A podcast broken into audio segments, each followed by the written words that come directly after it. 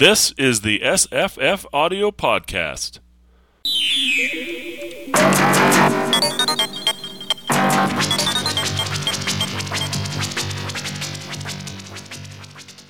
I'm Scott.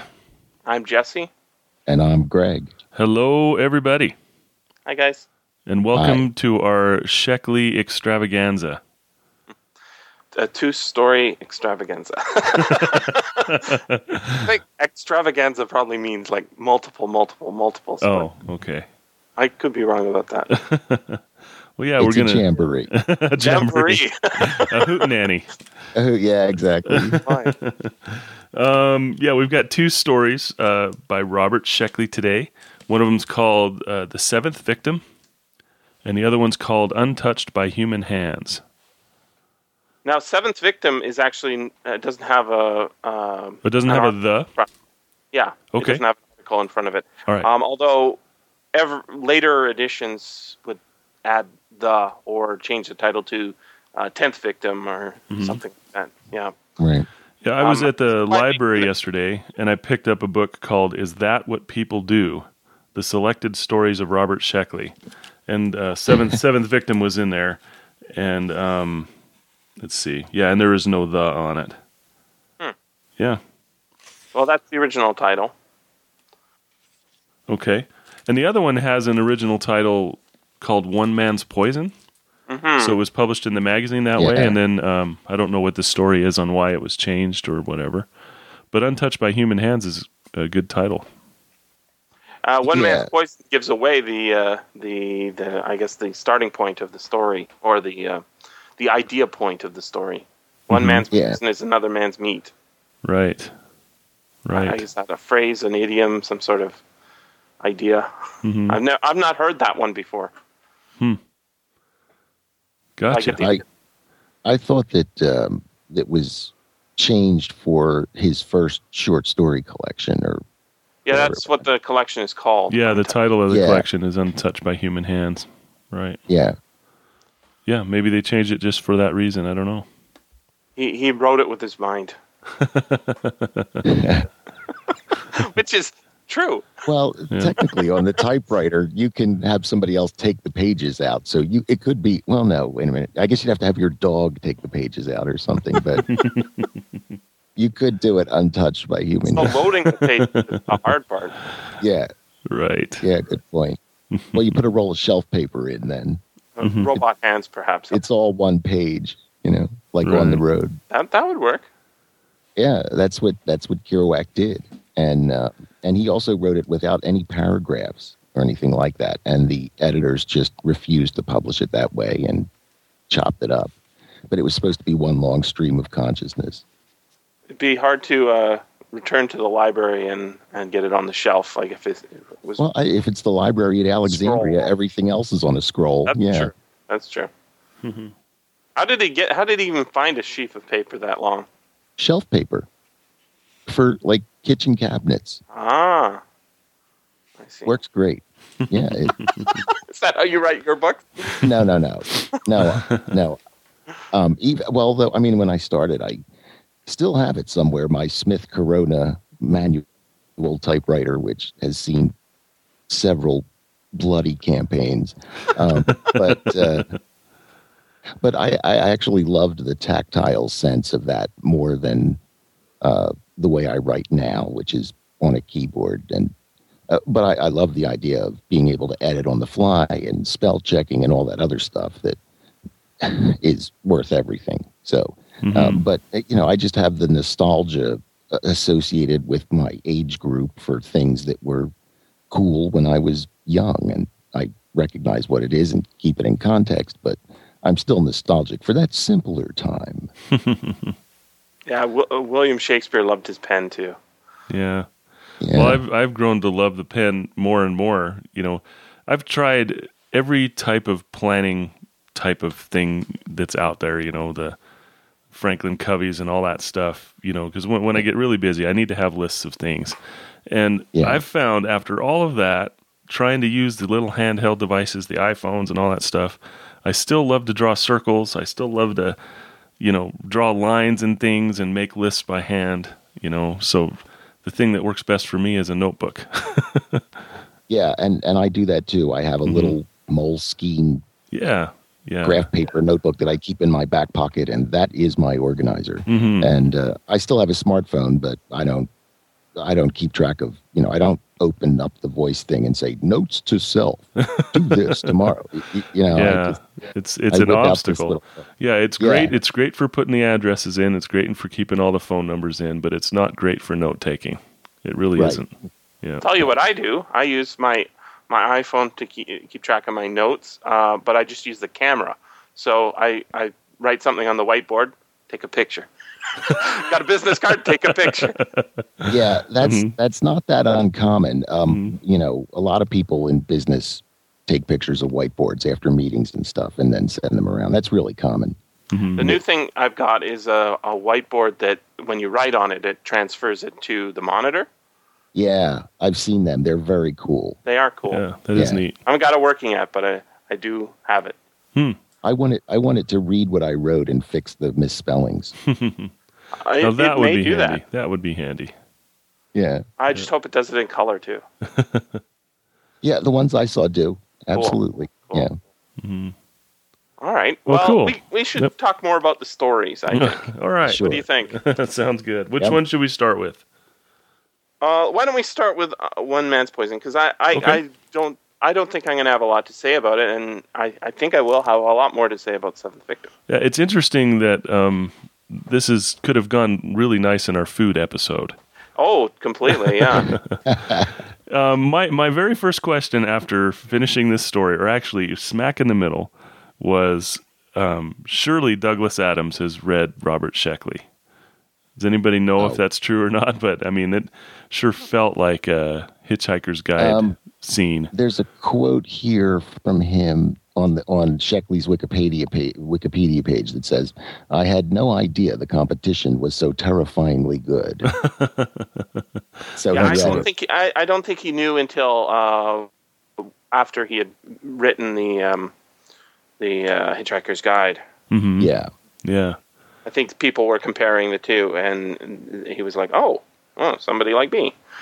yeah. I, I think the comparisons are valid, but I, I do think of them as two separate. Sheckley is Sheckley's not as vaudevillian as Douglas Adams is. hmm um, you know, Douglas Adams goes for the joke and he'll he'll do a lot of setup, whereas Sheckley is has a long view on the thing and and what's really amusing is the absurdity of the premise more than the uh, you know just the setup of a bump, a, Mhm. a, you know, a, a Right. joke like. So True. y- gotcha. well, yeah, yeah. Well, I can't disagree with that. And um, It's funny, even though that you know Douglas Adams is a novel writer supposedly, and Sheckley's Well. mostly known for his short stories.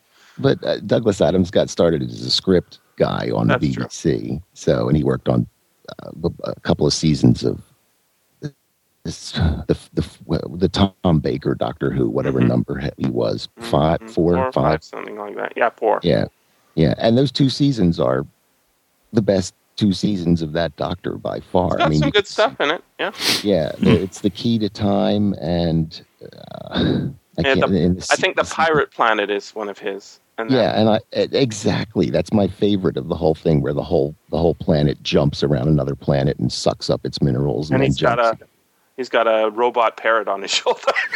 yes, he does, and K nine kills it. all right, all right. So uh, let's talk about the premise of One Man's Poison. okay. All Um, right. Yeah, uh, it starts off with uh, two fellas flying around in a spaceship, and they're extremely hungry. Sharing sharing a radish, their last bit of food stuff on the whole ship, and they're approaching a planet that's going around a red dwarf, and um, they. Uh, you know, I, I'm not sure what their purpose is. I know they're looking for food, but I'm not sure why they were headed there in the first place. They're prospectors. they're Okay. And um, this planet is just full of these really sharp mountains, and I thought this was kind of a cool thing. They had a Yeah. the building that they found was like a donut resting on one of those spikes, and um, so they go in there and they find a I don't know, kind of a Rosetta Stone or a dictionary or whatever that's between the the language that's spoken by the aliens that built this thing and another set of aliens that they know. So as they look at all these boxes, it, it's almost like a warehouse. As they look at everything and decipher all the markings, they're almost like advertisements for various things. And because of the trouble between the two languages, by the you know, so they're they're like the third removed language. It's Helg, Helg, and Alumbrigian. Right. right. Alumbrigian. Yeah, the yeah. So they're searching for anything that is edible and um, coming up with these hilarious translations for everything that's in these boxes. And um, so they start to open the boxes, and if they think it's food worthy, they open the box and are usually surprised at what they find. So Indeed. I think that's the premise.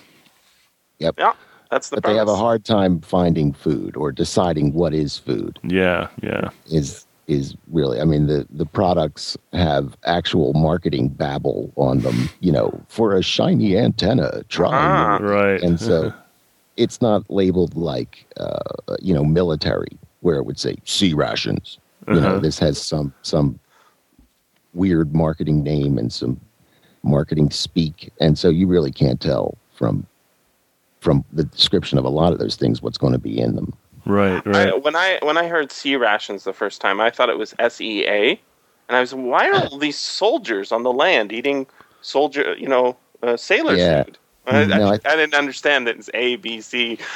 Right. I think it goes up to G, but um, yeah, it's it's and it depends on what it is and where you are and that sort of thing. yeah. So if you're a you know if you're a pilot bailing out, you get a different kit than you do if you're an infantryman in a trench. hmm Gotcha. Yep. Yep. Vigroom, fill all your stomachs and fill them right. Yeah. Yeah, and there's and there's shell wax in there somewhere Yeah, too. yeah. So we oh, here it is. we get a Ar- makes your Thundra all tizzy. Contains 30 ARPs of Ramstat pulse for shell lubrication. Yeah. Love yeah. it. So you start to get a picture of the aliens, but you never get a clear one. You just know a few things about them. Yeah, yeah. Now, um, what what I noted, as I noted in uh, the seventh victim or seventh victim, is that uh, their names, their names are are not uh, fortuitous for their situation. One of them is named Hellman, and the other one's Casker. Yeah. it's like one's going to hell and the other one's in a box. you know? Yes. yep. And Yep. uh, it seems to be um, Sheckley is in. Lo- that's where he makes his jokes. Is is in the names of things. So I, I- I'm sure there's something to you know each of these uh, the the names of these products has to be something he's he's thinking of. Uh, just decoding it's going to be hard. Like Vigoroom, I have no idea what that is. Um, Right. But I guess they don't either. hmm No, no. But I probably would have bitten into something before they did in the story. I mean, I would have tried a little piece of something somehow. I would have tasted it with my tongue, or I mean, they they don't. They, it's they look at it and decide whether or not to eat it, and then move on to the next thing hmm with no testing whatsoever. So, Yeah. eh, Would you try Androgonite's Delight and Verbel for longer, curly, or more sensitive antennae? Verbel, I might go for. I, I might go for. It's. I mean, you know, before we had handheld chemical analysis, you, you that's. I mean, that's what they taught you to do is to taste, you know, a little bit of the rock and figure out what's in it, kind of thing. hmm Mhm. And and most chemists up until I don't know the you know the '60s had horribly burnt tongues from doing that all of their lives and, Oh, wow. and to determine your what something Tongue in the acid. yeah well not yeah i mean you just put a little bit on the tip of your finger and touch it to your tongue you can you can tell a lot about you know generalized categorization of chemicals by taste Mhm. uh, but but over time it you know it, it, it wears down your ability to taste it after a while Mhm. I did um, during my uh, geology uh, final exam. They give you a, a tray full of rocks, and you have to try and identify as many of them as possible in the shortest period of time. Yeah. And and uh, the the easiest thing to do first is to get all the white rocks and put them in your mouth, and if you can identify the one that's uh, halite, I think that's the the salt. Yeah. you've got number one. Yeah. and you st- that's basically the only one you can identify that way. And then the other ones you start scratching, and, uh, looking at striations and all sorts of stuff like that. But it's- yeah, it, it is Yeah. one of the sciences that requires you to put your tongue into the mix. Right. Yeah. Um, yeah. So in the story, um, they find a small gray box. Um, it says six inches by three by three, and it says Valcorin's Universal Taste Treat for all digestive capacities. And that is their first real promising uh, edible item. And when they open the box, there's a rectangularly, oh, I'm sorry, a rectangular, rubbery red block that quivers slightly like jelly. and uh, Casker says, "Bite into it." Yeah. Me? Why not you? Yeah. And then um, it gets really weird when it starts giggling at them. and this was the moment where I said, "Oh, that's that's like a Douglas Adams thing." It was fun. Yep. That's cute. Yeah. yep. Yeah. So this uh, this block sits there in the corner and giggles softly to itself uh, for pretty much the rest of the story. Every now and then it shows up. Yeah. Mm. There's the I think the next one they, they picked up or walked over to was uh, a large yellow vat, and uh, Casker says, "What's it say?" He says, "It's a little bit hard to translate, but uh, he says freely. It reads Morshville's Voozy, with lacto ecto added for a new taste sensation. Everyone drinks Voozy. Good before and after meals. No unpleasant after effects. Good for children. The drink of the universe." That sounds good. Yeah. Fortunately, the translation's a little off, hmm That's right. and Yep. and the liquid starts flowing in, and it they find out, oh, I've got it wrong here. Boozy drinks everyone, right. and this giant blob tries to drink people and uh, uh, bales of hay or something. I, I'm not sure what. Well, it's he throws crates of goods at it until it's satiated and goes back to its That its vat, and they slam the lid on. it's definitely alien. Yeah. Yeah, yeah. Now there's a there's a lot of good angles worked here for for what the premise is, and uh, you know, as as far as a, a short story goes, uh, you know, I, I I realize that the the ending is a bit of a letdown, and I probably would have changed it, but um, compared to the seventh victim, which is more of a mechanical object, it it it's plotted out far easier than than this one is.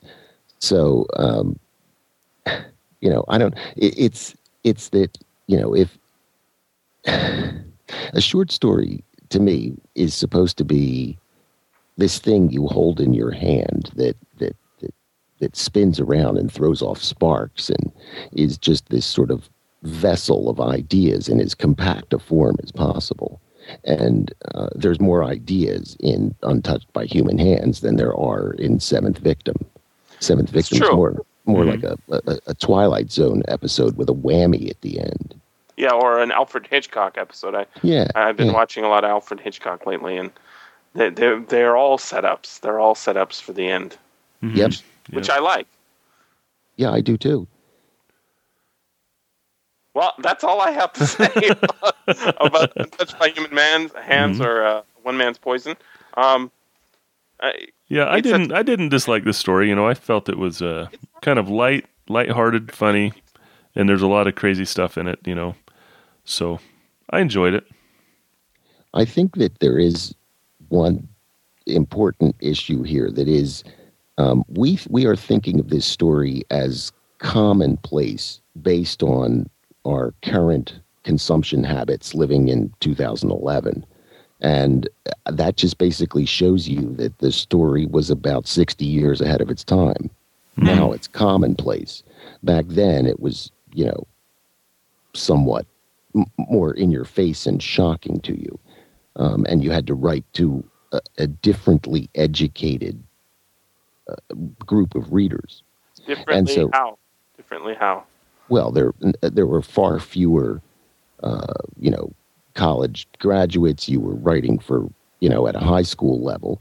Um, and Isn't our uh, isn't our high school level level there elementary school level though? Aren't we getting uh, Well, poor, uh, yeah, more poorly yes. educated lower down? Yes, but these things uh, are motivated by ideas, not by the mechanics. That's why I go after the ideas. Mm. So the the ideas were ahead of their time, and and now we know just about how far ahead of their time, about sixty years, because because it now seems commonplace to us because it's been done so many times. I mean, if you think about, you know, Laurel and Hardy versus Gilligan and the Skipper, it's the same thing. It's just Gilligan and the Skipper seems lower quality because it's a copy. And these ideas have been copied so many times in the last 60 years that we now look at the story and go, eh. And that's essentially a measure of how far ahead of its time it was. And Yeah. and how far behind the times current media is. So this story is something I would not be surprised to find on the Sci-Fi Channel, which to me means the Sci-Fi Channel is about 60 years behind the times. That is a very, very well put. Yeah. Um, Yeah. It reminds me of uh, a story by um, Spider Robinson called uh, "Melancholy Elephants." Have you Hmm. read that or heard that? I have, I, have read of it, but remind me of the premise on that one. Um, it's it's it's almost a Heinlein story in that it's got a you know a senator and a I think a young Oh, attractive yes, yes, woman, yes. and, Okay. and Yep. what happens is uh, I think s- the young attractive woman goes to the senator with this problem. She says, "We've got to fix the copyright situation. Hmm. Um, Yep. uh, if copyright laws are extended, um, we'll run out of ideas, and then our whole society will collapse because we will be just recycling everything in inferior and inferior ways. Um, when you have the copyrights uh, expire relatively quickly, people forget what happened before. Um, instead of you know still talking Mhm. about Mickey Mouse seventy five or eighty or hundred years later, they say Mickey who right, and Right. they don't have to they don't have to you know have Mighty Mouse, and they don't have to have all the other rodents that are you know obviously related to uh, Right. Mickey Mouse. Um, so maybe that's that's sort of the same thread there. It's a really good story, um, although it it is like a lot of Heinlein stories, just a bunch of people sitting around talking. There's no Yeah. there's no super action going on. Which is actually a good segue into the seventh victim because the premise there is you can't take away the violence without taking away the innovation and the drive and and that sort of thing so they have to keep murder alive hmm um, and this is the same thing. you have to let the copyrights expire so people think there's something new under the sun Indeed. hmm Well, let let us talk about Seventh Victim. I, I think this is uh, I think this is an extremely fruitful story. I read this story a, a couple of times, and the more I read it, the more I, I can draw out of it. I think, uh, but I also the first time I read it, I thought, what? this is the story they made a movie about, and uh, and what? Why is this such an important story? Why do people think this is like? Why did he even write a novelized version and then two more? Is that just just for money? Did he just do it for money? And I know that uh, late in his career he wrote a lot of m- media tie-in stuff, so I would guess that was for money, not because uh, he had something deeply interesting to stay, say about a Star Trek, you know, Right. or whatever. hmm Um, but I think there actually is uh, a bit to draw out of it, and um, uh, I, I think it, it starts with the first sentence here. It says, "Stanton Frelaine sat at his desk, trying to look as busy as an executive should at 9:30 in the morning." Um, so Stanton Frelaine, I, I, I, I going going in, I think this guy, his name means something because it's a Sheckley story, right? right free lane. And then, okay, what's free lane? Well, that's uh, fry lane, free lane. I, I was thinking, stand in the free lane. it's something very unwise to do, right? Stand on the highway. Stand okay free free lane on the highway, something like that. Because he he is is like, yeah, you can do it for a minute, but then you're going to get run over, right? Maybe that's the idea there.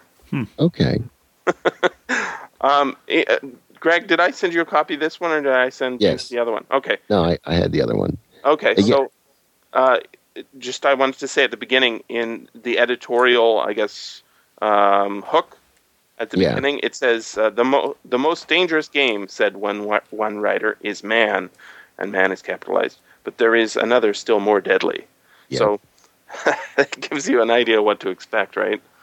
Yeah, um, but you know this this story again is is a mechanical story, but it's a it's a teaching moment. So the reason that that I was given the most dangerous game and and the lottery, um, Mhm. you know, no no dispersions towards Shirley Jackson, but the lottery is not that great of a story. It just has a hook that lends itself to teaching kids the the the scope of fiction and what it can encompass. And well, it think- is not. It does not. Is not what makes something great. is that it's it's it's a it's a teaching tool. Yes, but some teaching tools are, as I said, mechanical. They're they're not this. You know, if you were to flowchart both of these stories, if you were to flowchart a couple of Sheckley stories, you would find that the seventh victim's flowchart was pretty simple compared to the others. And and so I'm just saying the elements in it are are more. It's more of a formula story than than than not Indeed. and and so people think of this as a you know as a teaching moment but that doesn't make it a great story when you think about the entire canon of Sheckley's work. You know he was a potboiler and he he had to pay the bills and feed the bulldog so he wrote stuff. Well, And- we're gonna have to find out which ones you think are are uh, spectacular because, um, I, I mean, I, I I've read some really good Sheckley stories, including I think my first one was uh, uh, the lifeboat mutiny, which is about Okay. a which is about a a guy who, I guess, like our our previous characters in uh, One Man's Poison, about a guy who rents a or buys a secondhand um, lifeboat uh, Mhm. in order to prospect uh, on a new planet. Um, and it's got some part of it disabled. I think it was an alien lifeboat or something.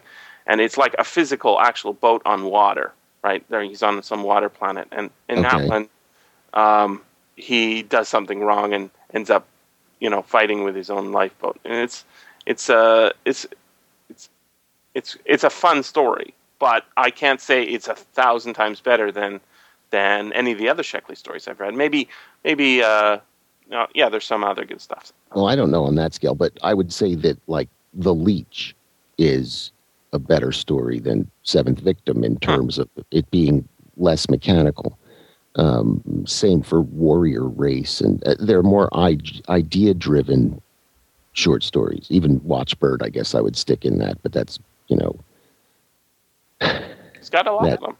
Mhm. watchbird is halfway between the two you know watchbird also lends itself to the, the, the, the visual types in hollywood who say ooh i'm going to make that you know i mean seventh victim Yeah. is my, and i don't know if you've ever sat through the tenth victim uh, I did. I, I liked it. Oh, I love it. It's a great kitschy sort of 60s retro Euro feel that, uh, you know, it's, and I It's, love it's super Italian. I loved it. Yeah, well, I had a Marcello period where I, you know, watched. I mean, as soon as I saw eight and a half, and I went out and watched everything that Fellini and Marcello had done, and and this was among them. And I still, to this day, really love the look of this movie and the feel of it. And Even the dialogue's good. Uh, yeah, It's, yeah, It's uh, it, it it basically strings out this story, the seventh victim story. It doesn't really change it. Uh, they change the title. Um, they string out the the length and they make it more international instead of. Yeah. Uh, so in this story, he goes to New York for his victim. I guess we should talk about the premise of seventh Yeah. victim. Hey, um, okay, there's a there's a, after the Sixth World War, there's concern that that uh, technologically advanced civilizations automatically snuff themselves out, so they get together and figure out a, a an answer. And rather than having big wars, they decide to have mini wars, tiny wars between individuals. And if you are a member of society and you feel like killing someone, you can simply apply to the Emotional Catharsis Bureau, and they will give you permission to kill someone on uh, on condition of you acting as a victim three months later for another hunter. Mhm. And about 25% of society chooses to partake in this uh, aspect of it. And uh, there are clubs, and our protagonist is trying to get to the, is it the 10th or the 10 Yes. club? Or, Yeah, the tens So- club is is a stylish uh, club with everybody who's in it is is and that Or- means you've you've been through 10 hunts um, which And- also means you've survived 10 victims. You killed your hunter as the victim. So to get into the club you've killed 20 people. Mhm. and this guy is on his seventh. And for the first time he opens up the package of who he's supposed to kill and it's a woman. And they are equal in society and they can sign up for this. And so he decides he's not going to waste all the time to uh, give you know pick up another kill that, that might be male and he goes to new york and decides to check her out and finds her and sheckley ensues hmm It, it has a different tone than uh, than our One Man's Poison. Yeah, I found. One Man's Poison to be a lot more like the the novel, the Sheckley novel we did. What was that one called? uh, mind swap Mind Swap. Yeah, hmm yeah found that Yeah. Uh, the, the tone in in Seventh Victim is more straight ahead, uh, more Alfred Hitchcock like, I guess, and and One Man's Poison is more uh, is more like uh, Douglas Adams. Yeah. right Well, one of the Oh. details that I really liked about this story was the entire economy that's sprout sprouted up because of this. You know, Mhm. you can hire trackers and you can hire people or watchers. Does he call them watchers? That Spotters. spotters spotters. That's it. Yeah, spotters that keep a lookout for someone who's going to try to kill you and let you know. Um, I thought that was an interesting detail. Yeah, well, he he even he's a uh, he's an ad writer for or not ad writer. He's a executive for his company is Protect Suits. They they make clothing that's I guess bulletproof and has uh, has uh, pockets hidden that gun pockets yeah yeah. The, You press a hidden button and a the weapon flies out of the pocket and into your hand, cocked and safety's off. hmm So um, it's a yeah, it's it's a fully developed little world inside the the story. I mean, we don't know a lot of details about uh, you know if if there's a limitation. We know, for example, the um, the partner, the business partner, he um, he's retired. He's hung up his gun. His name is Morger. I thought that was nice. yep hmm Uh, Morger's retired, and he, he's he's in the ten club. But uh, it sounds like he didn't want to retire. It sounds like he had to retire because of his leg, I guess, rather than you know Yeah. forced retirement. You could probably play until you wanted, until you got killed, if you wanted to. Is my guess. i agree And if there's a novelized version, uh, it, it may detail that. But uh, it's interesting because talking it over, every all the students I talked talked about this story with, they all thought it was interesting because um, he's it's a game where people kill people, um, and one of the questions is, is it wrong to kill someone who who volunteers to play in the game? And you'd think that they had some uh, similar reactions. They did. They all said, no, it wasn't wrong. and I thought Sure. that was really surprising because to me, I was thinking, well, it's not that clear, right? Well, they all, no, no, of course it's okay. As long as you volunteer, it's okay. So, what? What? Mhm. well i mean you volunteer to go to war when you join the army That's true. That's true. And in that sense, you are playing the game, right? Right. And and in reality, I mean, these kids probably aren't too far off the mark. There there is no such thing as human rights. There are civil rights, Mm. but there's no inherent right of me not to kill you if I feel like it or vice versa. That's that's because Canada and the United States said, "Hey, you shouldn't kill each other." N- not because we couldn't do that if you and I were in the wild. I, I mean, it- the point is that there are no human rights. There are no intrinsic human rights. You have to set them up as part of the structure of a civilization. I thought you would. I thought you would think they were self-evident. yeah, I was going to say No. that there are, there are some things that are self evident. Well, the thing is, is uh, I think it's in there because it's precisely because it's not self-evident. You, you have to write. You have to write it down, and you have to get Well, you have to write it down anyway. Yeah, yeah. You have to write it down and make everybody agree. Otherwise, it's not self-evident. Mhm. Um, Right. And I just, uh, it, it surprised me. Like a- a lot of these kids are, you know, uh, supposedly Christian. You know, in the sense that they they go to church, and but they don't seem to have that, uh, you know, "thou shalt not kill" part, uh, you know, emblazoned into them yet.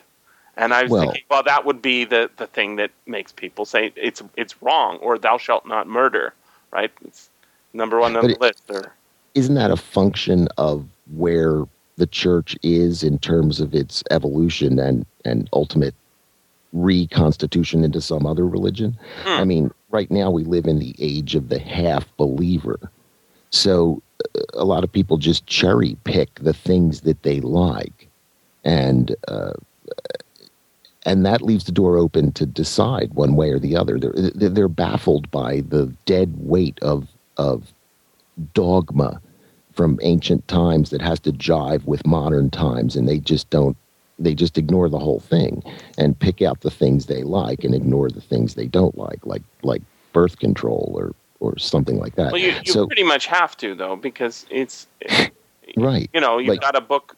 If you're if you're just going new New Testament alone, you've still got a book that doesn't have a, one consistent story. It's it's a it's a whole bunch of stories that all teach lessons that could you know you can that's the whole point is why it is so popular is you can cherry pick it you've got an interpreter who Right. can go in reach in there and get it out but it used to be like i'm bemoaning the the the unchristianness of the world not being Well, I my- should, you know, myself but I feel I should leap in there, but Oh, um, jump but the thing the thing is, you know, Gregg is absolutely right in that you know in the Catholic Church, which is where I'm I'm um, Catholic, and the Catholic Church is always talking about exactly what Gregg just said. Um, you know, there's a whole bunch of people that are you know picking this and that, and I can't say that I don't as well. You know, it's almost a um, you know, I, I don't know. I, I don't know how, how a person justifies it in their mind, but I know that, that most of us do it. you know, I, there's not a lot of 100%, you know, I'm, I'm with you 100% of the way, uh, folks out there. well Right. it's it, i think you know the flourishing of all the, the the many many protestant religions especially in in the united states where it it is very flourishing uh, has got to have something to do with with the, with the fact that the book lends itself to so many different uh, philosophies. So you get um, everything from you know crazy protesters uh, insisting that the country's not religious enough. That's why we're being punished with the death of our soldiers. To uh, you know Quakers, which really uh, are the opposite in the sense that they'll they'll put their own lives in jeopardy to try and create peace, right? right Well, I, may, perhaps that's not the opposite, but it is a, a vast spectrum of beliefs, all stemming from one set of source materials. hmm And uh, right I- which which has been put in a blender and chopped up and pieced back together again i mean it's it's. Such a piecemeal effort in and of itself if you try and take all the pieces apart and, and, and reassemble it the way it actually was meant uh, you you can't help but cherry pick it's i mean we even do that with thought you know there there's a there, it's called take- rationalization, right? no, no, no. Take take take religion out of it. Okay. There's there is a scientific method. There is a way that you're supposed to do science, and it has three parts to it. You're supposed to be, um, you know, there's a rational part, an empirical part, and a scholastic part, and you have to use all three of those parts for it to be peer reviewed, and people can then comment on and try and poke holes in your hypothesis and all that sort of thing.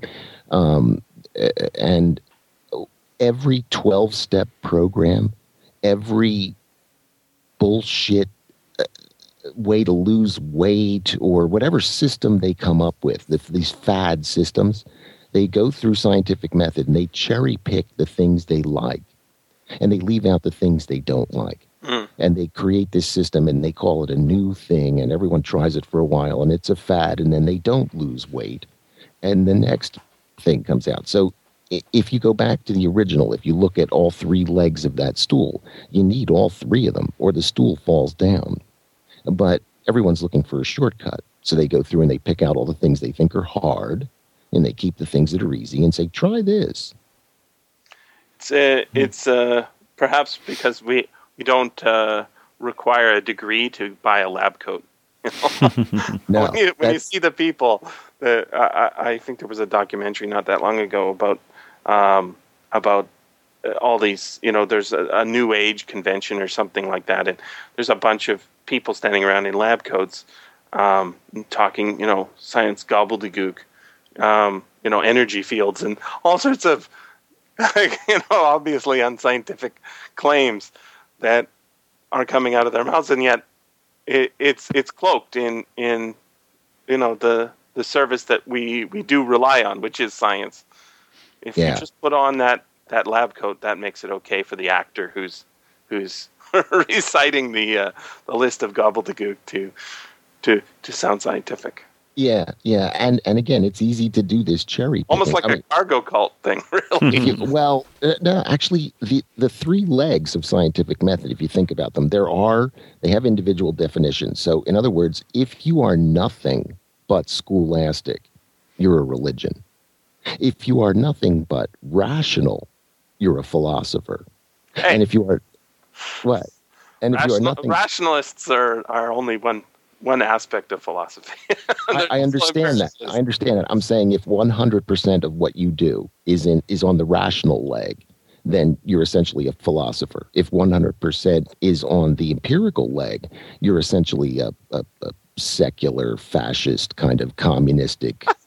you know. well, no, I mean, think about it. They they say we know what's right. We've tested things, and here's how society's going to work, and that's nothing but empirical stuff being extrapolated into the into the greater world. So you need a mixture of all three of these things to think properly. But everybody looks for the shortcut. And and so there's poor critical thinking skills because the people teaching critical thinking don't actually understand the process. Hmm. Yep, interesting. Uh, uh, let me let me read a section of the story here. I think this is is going to be very fruitful. Um, this is right after he he phones into the emotional catharsis bureau, and has um, wanted to check to make sure that um, uh, Mary, uh, sorry, Janet Marie Patzig has actually signed up and that she actually is playing the game because he can't believe it. Um, it I think he calls twice actually in the story. He's still he still can't believe it. Even after he calls them the first time and checks, he still can't believe it. So, um, in that sense, it, it is uh, 60 years behind the times in the sense yep. women women uh, being equal citizens is is a new thing in the story. All right, so here's what it says: "Damn women," he grumbled to himself, always trying to horn in on a man's game. Why can't they stay home? But they were free citizens, he reminded himself. Still, it just didn't seem feminine. He knew that, historically speaking, the Emotional Catharsis Board had been established for men and men only. The board had been formed at the end of the Fourth War, uh, World War, or a sixth, as some historians counted it. At that time, there had been dri- a driving need for a permanent, lasting peace.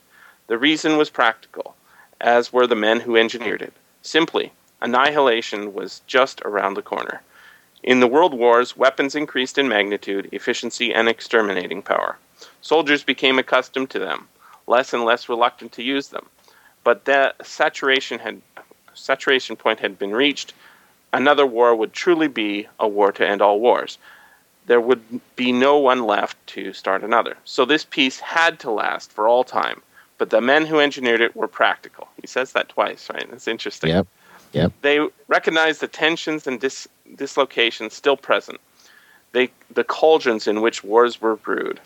They asked themselves why peace had never lasted in the past. Because men like to fight, was their answer. Oh no, screamed the idealists. but the yeah. men who engineered the peace were forced to postulate, regretfully, the presence of a need for violence in a large percentage of mankind. Men aren't angels. They aren't friends either. They are just very human beings with a high degree of combativeness. With their scientific knowledge and power, they had at that moment the practical men. Uh, sorry, they had at that moment the practical men could have gone a long way towards breeding this trait out of the race. Many thought this was an was the answer. The practical men didn't. They recognized the validity of competition, love of battle, strength in the face of overwhelming odds. These they felt were admirable traits for a race and insurance towards its perpetuity. Without them, the race would be bound to retrogress. The tendency towards violence they found was inextricably inextra, inextricably inextricably yeah. linked with the ingenuity, flexibility, and drive. The problem then to arrange a peace that would last uh, after they were gone, to stop the race from destroying itself without removing the responsible traits. The way to do this, they decided, was to rechannel man's violence, provide him with an outlet and expression. The first big step was the legalization of gladiatorial events, complete with blood and thunder. But there, but more was needed. Sublimations worked only up to a point. Then people demanded the real thing. There was no substitute for murder. And mm-hmm. it goes on like that, talking about the, basically the history of how they ended up in this situation. But I, I think it's a take it take it as. Do you think that this is what what causes wars is we have a desire to murder people, or is Sheckley just taking the piss with us? Because uh, I I don't think that that's it exactly. I think it's related. Um, no, I think that I think that our genes are in control, and we are essentially vehicles for genes to, to make them mobile, and sense. and sometimes um, there are conflicts between where various groups of genes want to be, and that causes them to try and to destroy each other each other's cars. Hmm. so I, it, it, you know what I mean? I'm, I don't, I don't know that I don't know that I believe that. You remember um, when we were talking to Professor Rabkin, mm-hmm. um, and we talked just briefly about um, Genesis and uh, mm-hmm. you know Adam and Eve eating the apple, and then the first event after that was um, Cain killed Abel. Mm-hmm. Right. And then um, we talked about 2001, where um, the thing that the monolith taught the natives was to kill the animals for food. Mm-hmm. Right. And both of those are acts of violence, right? So it's it's almost as if both stories are saying that aggressiveness is a requirement to move on. Well, you well, know, but, can but, we change that? Go ahead. Can we change that to competition? Competition, every, perhaps, yeah. On every level. unrestricted competition. And, right. One of those levels happens to be kill the thing, but mm-hmm. there are many levels for competition. But but you must compete in order to achieve results. But okay. unrestricted competition. Yeah. So I, I, I, guess the reason that I bring that up is I. I, I don't think it's a necessarily a desire to murder somebody, but it is an um, a competitive quality. I, I, would agree with that word, competitive quality. That um, without a competitive quality, I, I mean, just look at the space race as an example. Look at what we did when we had the competition of Russia and we wanted to beat them really bad. So in a very short period of time, we did some incredible stuff, right? And since yep. then, we've done Zippo, you know. And well, uh, that's not. It's not Zippo. It's just it's not competitive. It is almost it's, nothing. It is almost nothing. Yeah. It's not. It, it no. What's happened is it's been corporatized. Mm-hmm. So, see, like the brain trust that was put together for World War II for code cracking and, and building of atomic bombs and that sort of thing should never have been allowed to break up. The government should have kept all those guys together and they should have kept on working. And what what really happened is they all went out and started their own companies and ended up competing with one another. So Data General was fighting with, you know, Cray and and those guys and and um, they actually used to work together and now everything, instead of being this free flow of information where, you know, one scientist gets to talk to another scientist regardless of national borders or ideology, and actually just try and move forward, which is the goal of what they're doing, uh, it changes to be proprietary. And now every, I mean, hell, if you if you happen to decode a piece of the genome, you can run to the patent office and patent it. Mm. And and that you know, the standards were not owned back then. You didn't own a standard. Uh, if I wanted to build a, a you know, a receiver uh, to listen to music through. I go to Radio Shack and I buy a potentiometer for my volume knob. I don't pay, you know, the estate of Michael Faraday a nickel. Uh, hmm. That's just the standard is this potentiometer, and and this has a lot to do with your guys' philosophy towards copyright law. Uh, a standard. I'm not sure. I'm not sure how far Scott's gone on that, path, but it's well, definitely my philosophy. Mm-hmm. Is okay. that it's got to be more open. Um, yeah, keep going. I got a story to tell though. Keep going. Uh, uh okay, I well, I'm just saying that the, you know, you you have to uh, look at you know something like Windows, for example, or or DOS before it. You know, Microsoft became the de facto standard. That's okay Okay, if, if everyone just decides to buy your mousetrap, then you built a better mousetrap. But you're you shouldn't be able to turn around and sue the next guy who, you know, whatever, puts a trash can icon on his thing and say, wait a minute, I own the trash can icon. You know, at, at one point in this country, the United States Patent Office, which has been defunded and so out of its depth that it doesn't even understand the stuff it's looking at anymore, gave out a patent for what is called seek technology. It's the way your hard drive looks for data, the heads on your hard drive. And, and it had been used for decades prior to this. Uh, and all of a sudden, everyone gets a letter in the mail that says, hey, you owe me money. Because this guy got to got, got a standard patented that just hadn't been patented prior to that.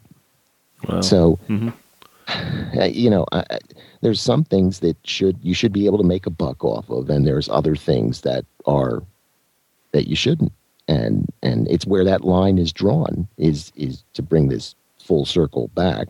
Uh, you know, the gratification that you get out of it, in other words, pay or no pay, um, is why you would choose to join the murderers club in this story or not. It's it's you know two sides of the same coin one of one of the things that struck me while you were talking was the fair. You, you were saying Faraday doesn't have to get his the I guess the estate of, of Faraday doesn't have to get a its royalties from the the uh, electronics that you're buying.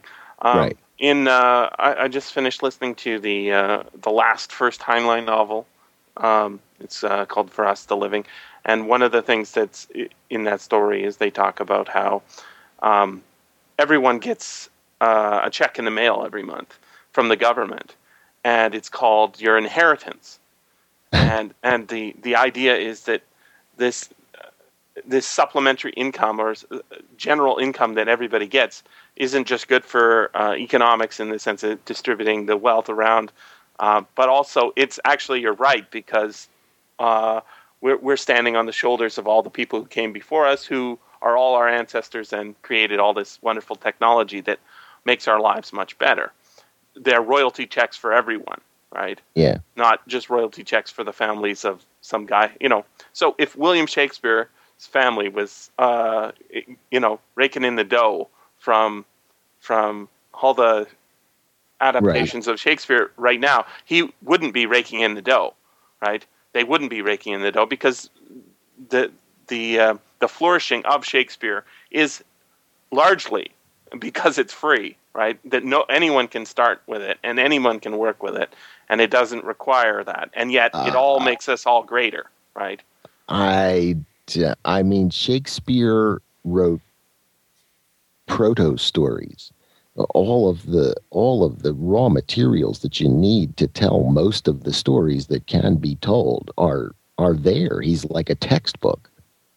Um, so I think copyright or no copyright. I mean, what you're saying is that West Side Story shouldn't have to pay the Shakespeare right. estate, and I don't. I don't have a problem with a reimagining uh, what's become known as a reimagining. Uh, uh, but before that, it nobody tried to hide the fact that West Side Story was Romeo and Juliet.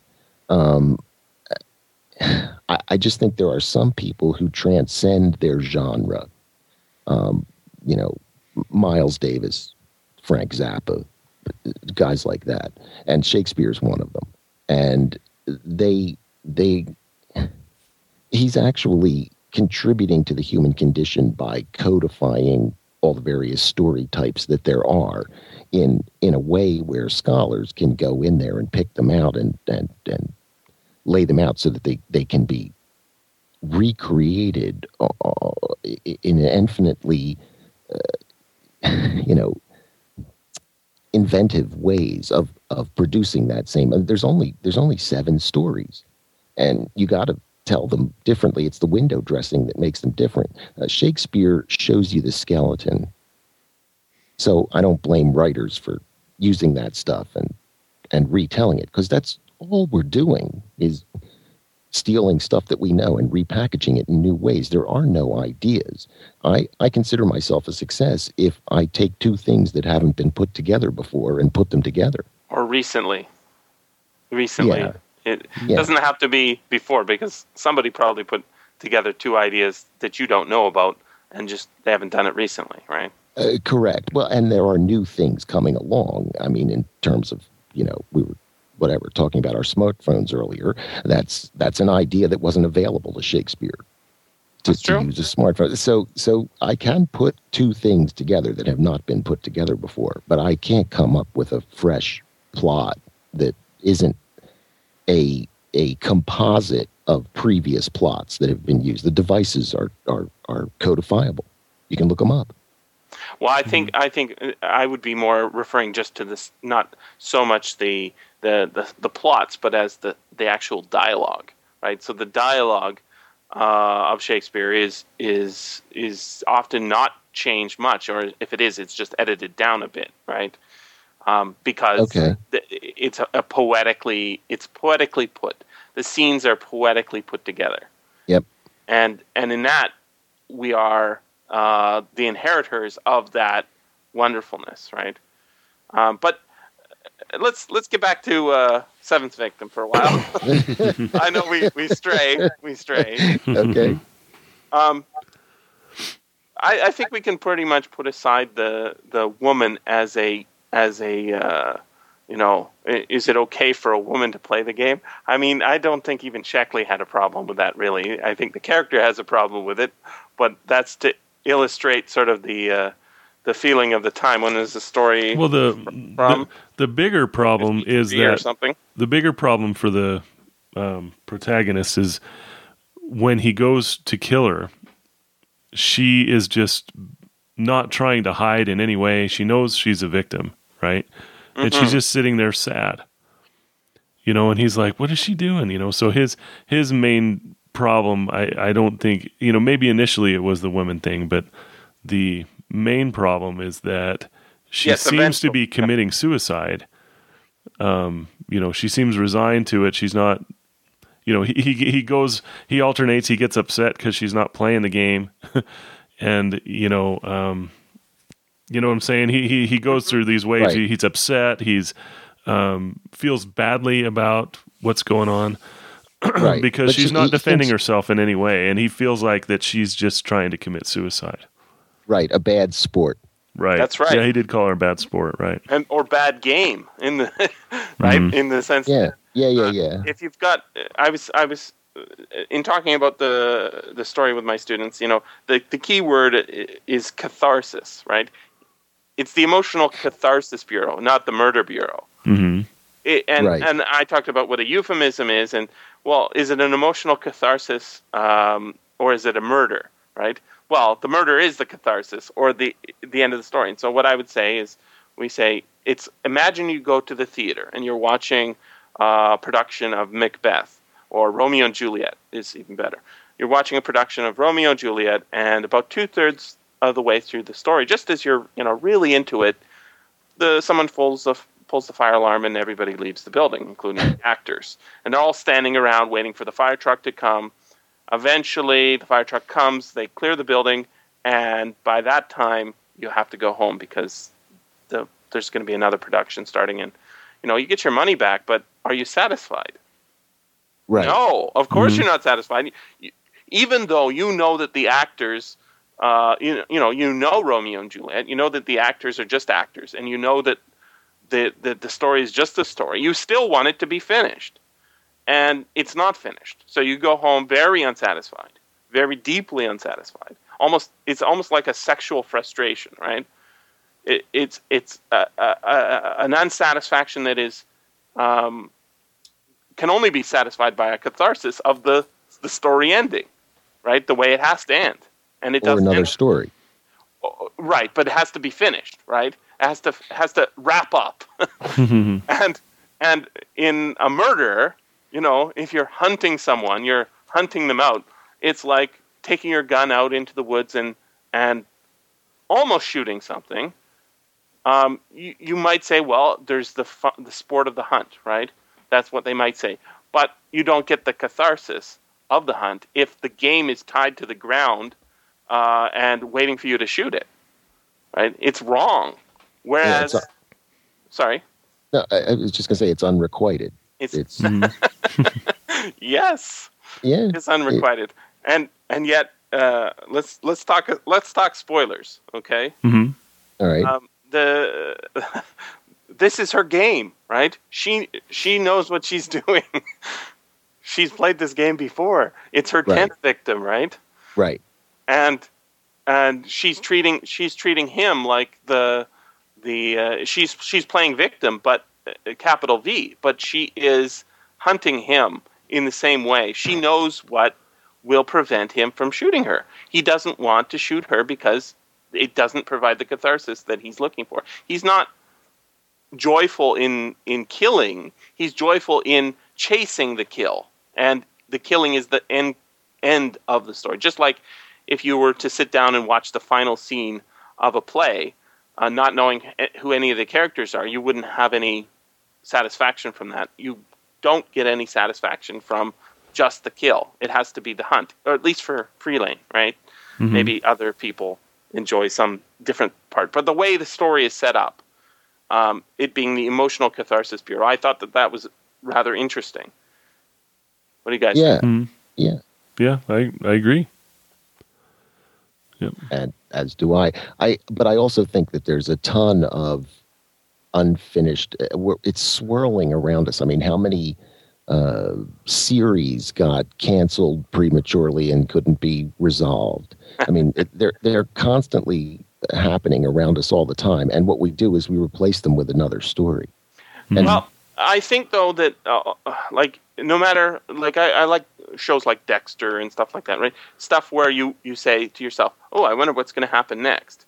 That's not the same thing as as a story like, for example, Babylon Five. When Babylon Five was airing, um, we knew that there was a story, a story that was going somewhere that had an ending in mind, even if we didn't know what it was, because Right. the author promised it. And just like I think a lot of people got sucked into watching Lost for the same reason, they thought that there was a plot, they thought that Mhm. there was a story, and there really wasn't. Whereas in Babylon Five, he actually did have something planned out, and he had some ideas. And although it got a little bit screwed up at the end because of the way he, you know, the way it was uh, half canceled and then re-brought back and all that Right. stuff. He he compressed the ending. The, the the the final season isn't really the end of the story because he wrapped it up in the fourth season, right? So the fifth is whatever. But the point is, is when that show was on the air, third season, fourth season, and they were worried about being canceled, I was freaked out because I wanted to know what was going to happen next mm-hmm. because I knew not not just what was going to happen next. I wanted to know what was going to happen, as in the end. And when it wrapped up, I wasn't upset. Right? right. I, I, I got my catharsis. Whereas I don't think the majority of television shows today are anything close to being interested in anything other than keeping you, you know, saying what's going to happen next. Rather than there is Yeah, no I got I got frustrated enough Yes. with those that I I hardly watch anymore. There's not a lot that I watch. Um, right. It's all Yeah, Game of It- Thrones all- is starting tonight, and one of the reasons why I'm excited about that one is that it's a 10 episode run, and I'm assuming that they're done with the 10, and someday I will get to see all ten, even if they stop showing them tomorrow. You know what I mean? It'll show Oh, up on DVD not- or whatever. But it's the a story complete. doesn't finish, right? Well, it, yeah, but still, Finishes the it- first novel, but it the- doesn't finish. Yeah, but the first novel still it. Um, yeah, well, I mean, there's a lot of threads left open. You're right, and It- it- um, you don't get a satisfaction of saying that was a story well told. You don't have everybody dies, you know, at the end. Well, that- yeah, and you're not going to have this at the end, but you you've done you do have an Shakespeare. All end. the, all the players are dead. Uh huh. Yeah, but you still have an end. Um, I think it was with there, there was a series called Drive that Mm-hmm. had Nathan Yeah. Fillion in it, and I got Yeah. totally caught up in that. And when they pulled that rug out from under me, that was the end for me. Yeah, it was that was pretty a much. bummer, but- it's just like okay, I'm done trying to follow these things unless they're uh, they've got some under their belt. You know. I Yeah, think and- I think there is a show that that that successfully defeated my expectations and also defeated everyone else's, and that's why nobody watched it. It's called The Wire, right? Hmm. Yeah, If you watch The Wire, you are deeply unsatisfied every episode.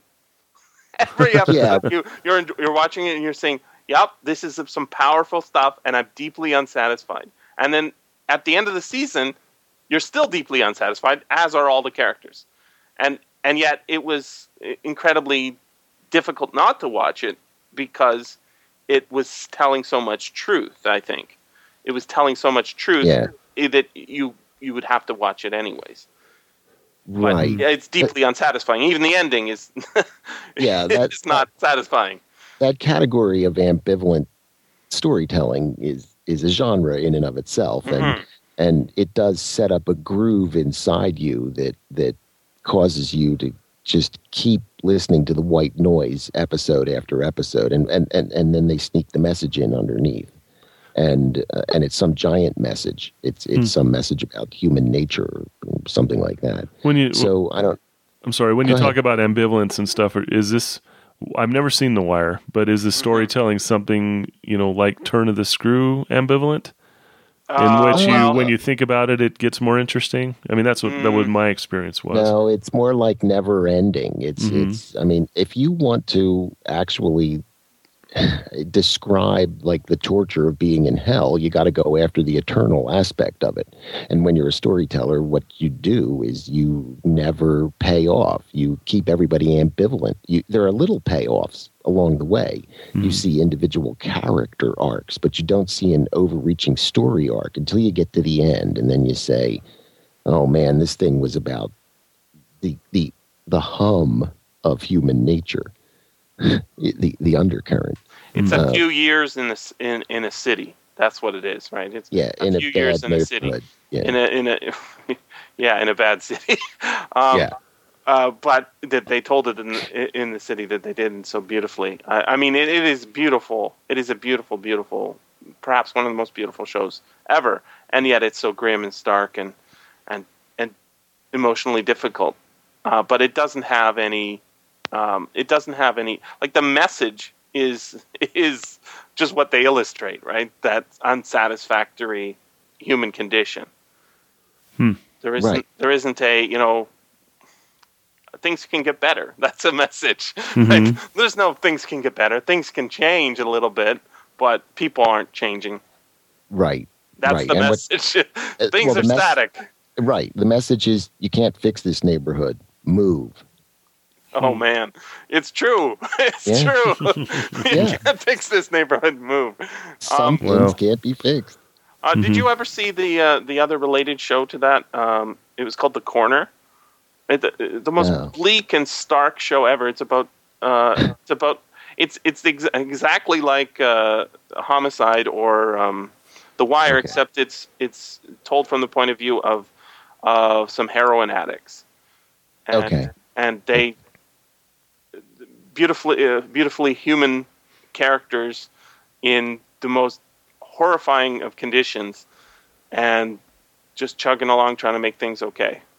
And the message was don't be one of these guys.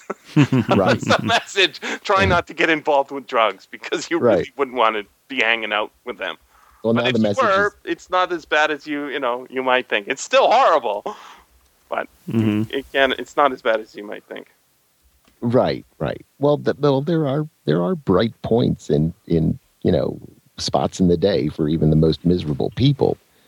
It's it's you know I mean the the message changes there to be you know okay here's how you get out of the neighborhood you make a bunch of money and you don't do it this way and then so yes I mean it is it's difficult to deal with unresolved things but there are unresolved things in the universe Indeed. that are part Yeah, of the mechanics. there certainly are. yeah yep. Yep. Yep. so yep. I, I think I, you know th- I think maybe the best uh, example of this that we're talking about in terms of visual media and story arc would be Firefly because you get 13 episodes and then you get a movie that fills in five years of story arc in an hour and a half And it, for purposes of study you can see what they were thinking and how they were going to slowly dole this out to us over six or seven seasons Mhm. um, and it gives you some insight into the minds of of you know one type of, of group of people that make these shows with these incredibly long story arcs. yeah. Um, Babylon Five was very satisfying to me. Um, you know, the huge story arc over five seasons. Well, actually, it was kind of over four seasons, wasn't it? I mean, the fifth Yeah. season Yeah. kind of seemed like a tack on, I guess, but the uh, Yep. but it was a it was a long story arc, and they had a plan, and and it was rewarding. yeah, Yeah. It's it, it's not even they. It's he had a plan, right? Right, right. That's if right. you watch the first season, m- most of it is deeply unsatisfying because it's it's mostly recycling, you know, sort of half plots from other other science fictiony shows or something that was like it. And in the the the the big problem with the show is also that it was static, right? They were in a place and everybody came to them. It was a I think it was actually amazing that the show is so good, given how many strikes it has against it. Uh, you know, you've got a whole bunch of people who are n- not going anywhere. The The budget for new sets is is infinitesimal. Um, you know, the, uh, the actors are. I think every. I think it was ununionized because they couldn't afford to. Uh, they had to do it outside of the system or something like that. It, it was incredibly cheaply done and yet it works so well because they was they were actually doing what all the other shows promise, which is telling a story from beginning to end. And if you if you skip large swaths of the first season, uh, maybe take the first episode and the last episode and a couple, I think there's a couple in in the middle that were written by J. Michael Straczynski. You don't really need to watch any of the ones that weren't written by him because I think everything from the second season to the fourth season was, and then the fifth season's got a bit of a mix hmm yeah, and he he knew what he was doing. And I know that there was a writer's Bible and such, but that wasn't really the point of of the show for me. It wasn't just to see stories set in the universe. It was to see where he's going with this, and Yeah, he went somewhere interesting. he did. He was. It's Lord of the Rings in space with Lovecraft. this is the way I looked at it. Mhm. yeah. But but if I were in the estate of Alfred Bester, I'd sue the son of a bitch. I think I think that uh, it's a loving tribute. I guess, but wow. I mean, well, I guess. It's a yeah, loving tribute Yeah. Okay. to Okay. the demolished man. Yeah. No. No. I, I. I got it. I just, you know, to make him the character that he that he was is probably not true to Bester's actual real character. Is all I'm saying. But um, yeah.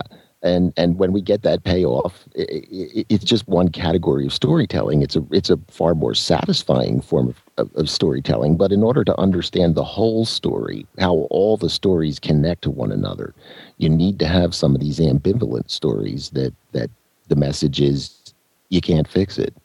Mm. Hmm. Yep. What what's the what's the uh, message of the seventh victim, or seventh victim? Women are Hmm. more dangerous than you think. No, no, that's that's just the whammy at the end. That's all that's meant to be. I could see this as a as a Twilight Zone episode or something with with no problem whatsoever. And it was an X minus one, I think, right? So Yeah. um, you know, they saw that same thing in there. Um, I, I I think the message is that we are an aggressive species and have to face that if we're going to learn to not be aggressive. I, I'll tell you what uh, what it made me think of, and this will be a wrap up because I know Scott needs to do something. But um, it made me think of how much I I enjoy playing uh, shoot 'em up games. You know, I played Battlefield 2, and I Mm-hmm. love Battlefield 2 incredibly much, mostly because I run around with a machine gun killing people. And yet, I am deeply against doing that in real life. I, I would want to be hiding in a bunker somewhere in a, in a forest that is nowhere near the battle, right? Yeah. deeply hidden away because I'm deeply a coward in real life. However, um, and I, I also think it would be traumatic to actually kill someone, but I, I greatly enjoy virtually killing people.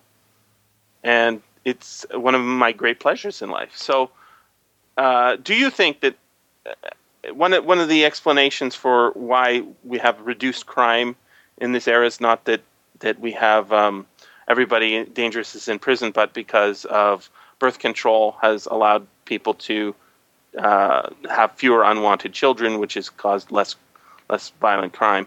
I think that that makes sense. But I, I would guess that violent video games have massively increased the number of people indoors not killing each other in real life. Uh, they're they're I, I think they've had an effect, but I don't know if it's been. I think it's a lateral effect. I don't. I don't think the two things are connected. Uh, there's an episode. You ever watch uh, Penn and Teller's bullshit Mhm. show? hmm Yep. And there's one where they cover this, and they take this nine-year-old kid who plays video games five hours a day and is killed. you right.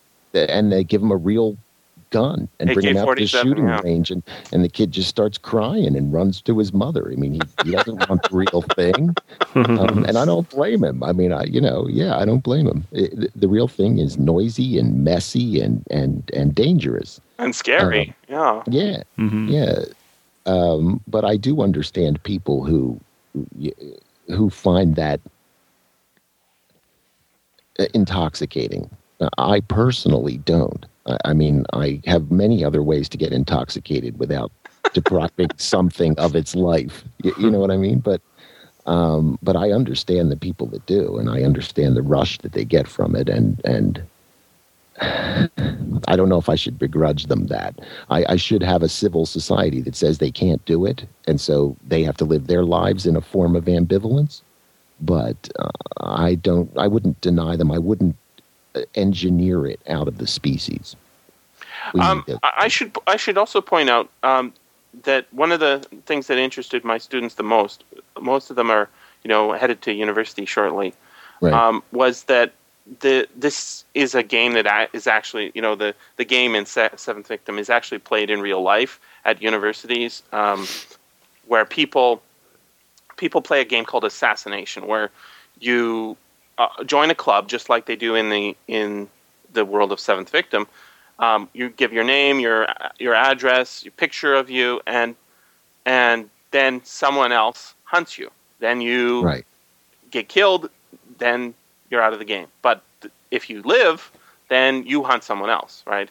And it's a it's a tournament style game, but it's played not with real weapons, right? It's it's played with fake weapons. So one of the things you could do is you you know that they're going to use their textbook. You you put a piece of paper inside the textbook that says bomb, right? And so when they open the textbook, bomb, they're dead. You you've, you've assassinated them. Uh, the game's over. Or you're in the library and somebody comes up behind you and puts a wooden spoon in your back and you're you've been shot, right? Yeah. Yeah. It's it's uh, this. Uh, I was saying, you know, you know, one of the considerations you should have is is education is is good and, it's wonderful, but you also have to have fun in life. Wouldn't you want to go to a university that had this as an option? and I was like, yeah, I would. I'm talking to myself. Um, yeah, but I I would try. I would love to expand that game so that the the people sitting around you in the classroom when you read the word bomb are also dead. I want I want the collateral. I want the uh, because in the real world there's always blowback. That's right. That's Mhm. uh, that's one of the things that's glossed over in Seventh Victim is is that you know the police don't get involved unless you accidentally hit someone who isn't who isn't uh, in the game, right? Right. Um, I think that uh, this is the major reason this this game won't ever be actually implemented is collateral damage. Right. Exactly.